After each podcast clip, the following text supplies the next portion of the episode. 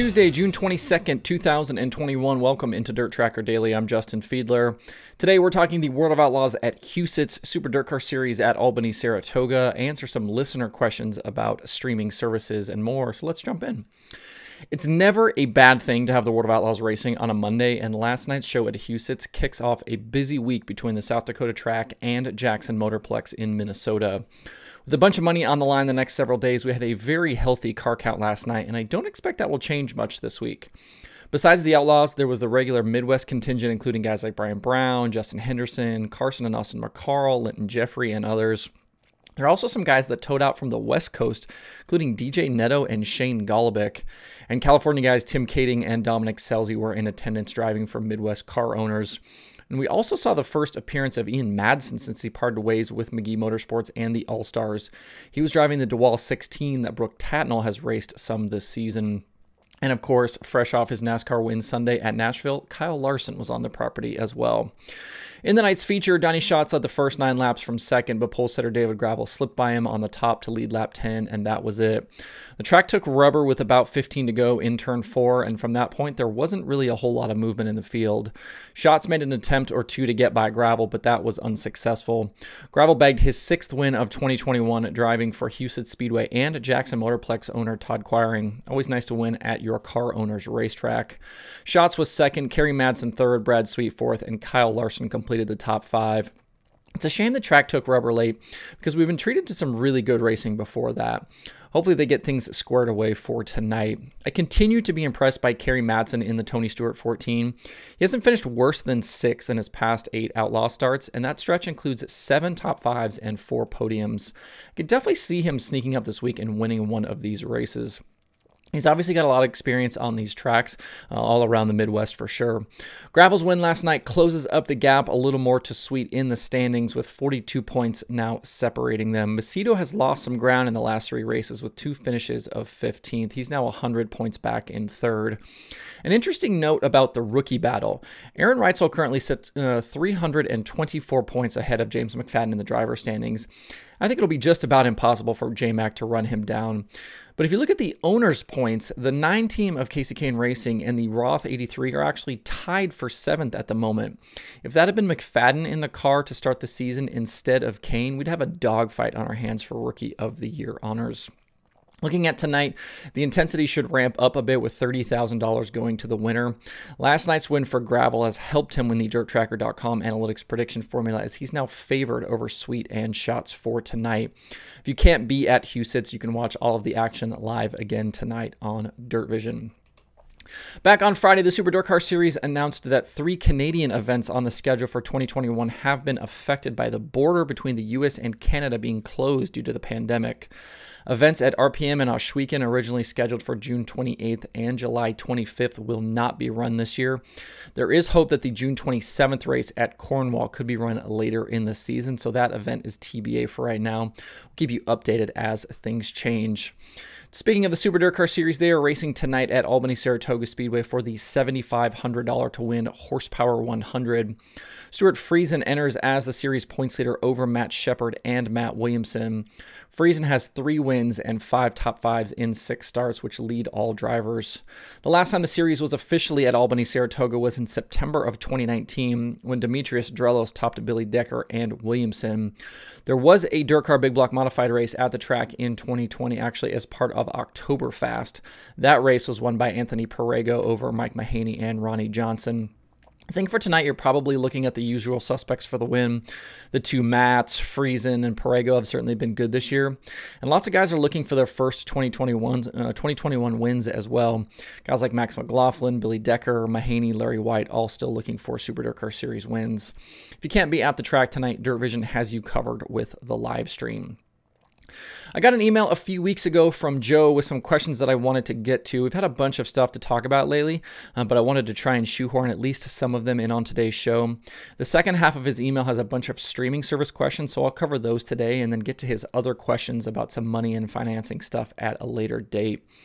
His first question is asking how the agreements between tracks and the streaming services work. In most instances, the streaming services are paying the tracks or series to cover their events.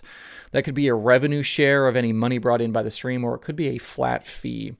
For service that's selling yearly or monthly subscriptions, they're probably paying a flat fee, which is worked out in advance. Services that actually still do pay per view are often on a revenue share. Jeremy Elliott, for example, that started his Sprint Car Unlimited.tv this season, is doing a revenue split with the tracks. There are times too, though, where a streaming service doesn't pay the track because of how the sanctioning agreements are worked out.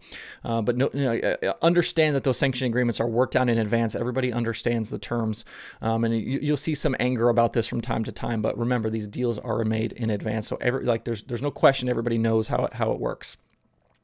Joe's other question is asking how come we still see some tracks that don't stream their events?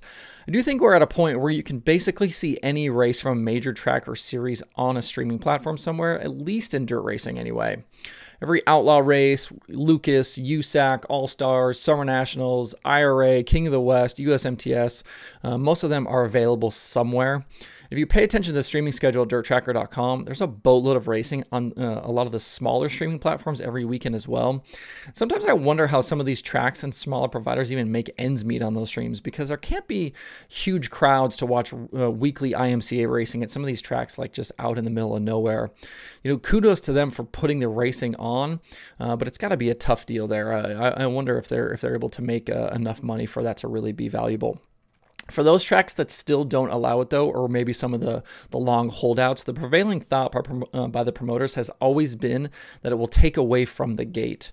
When I worked at World Racing Group, we did a few different breakdowns of Dirt Vision buyers through the years, and the numbers just didn't show that to be true.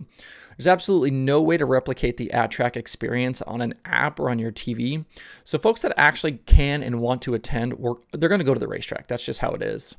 And for some more context, Kenny Dobson, who runs Jacksonville Speedway in Illinois, was streaming some of his weekly racing for free on YouTube at one point. Jacksonville has since been added to Dirt offerings, but you don't stream your racing for free online if it's going to take away from your ticket sales. I believe the expansion of the broadcast has been a big positive for the industry. It's brought more eyeballs to the racing and has pumped a bunch of money into the system, which I think is good for everyone.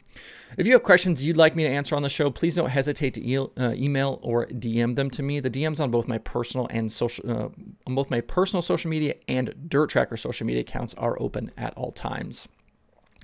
A couple of things before we wrap up today. This is the 346th episode of The Daily, and I've done an additional 49 episodes of conversations through this first kind of year and a half or so of Dirt Tracker.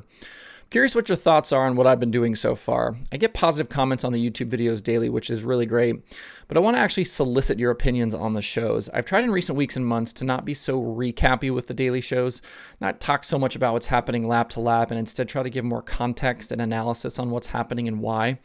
Let me know if I'm actually succeeding at that.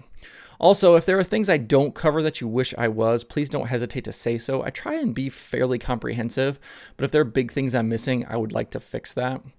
As for the conversations episodes, I'm wondering if you think I should continue doing them. I know there are a lot of options for you to hear those types of interviews now. There's a ton of different podcasts available and, and different shows, and I don't want to be repetitive and I don't want to have the same people on. I don't want you to hear the same things over and over again.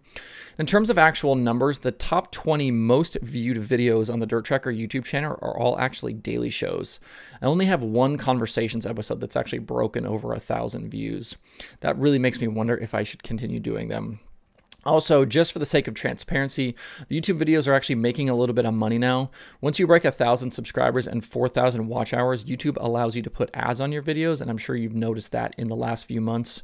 I'm still a couple of grand in the hole on the entire Dirt Tracker project, but I will be using whatever money I generate to not only cover my expenses, but I also want to reinvest in the website and in the shows. That means better equipment for recording, supporting you know some of the local photographers by buying some photos. I've been doing that already, uh, and I have some more ideas as well. In recent months, the YouTube channel has started to kind of outpace podcast downloads, so I'm not going to get rid of the podcast. I'm going to try and focus more on the videos and their production value. I've actually, even in the last couple weeks, been using a different camera. I don't know if you noticed, but you can see my face in a lot more detail. We're approaching 140,000 total views on YouTube, and that grows every single day. I really appreciate everyone that tunes into the show. It's been really exciting to watch the audience grow and numbers uh, continue to rise. If you'd like to respond to any of this, have thoughts about what I'm doing, like I said, DMs and the email are open, as are the comments below. There are three items on the streaming schedule for tonight with the aforementioned World of Outlaws show at Huset's and Super Dirt Car Series event at Albany Saratoga, both happening on Dirtvision. There's also FloRacing at 24-7. To see the full daily streaming schedule with links to watch, visit dirttracker.com slash watch tonight.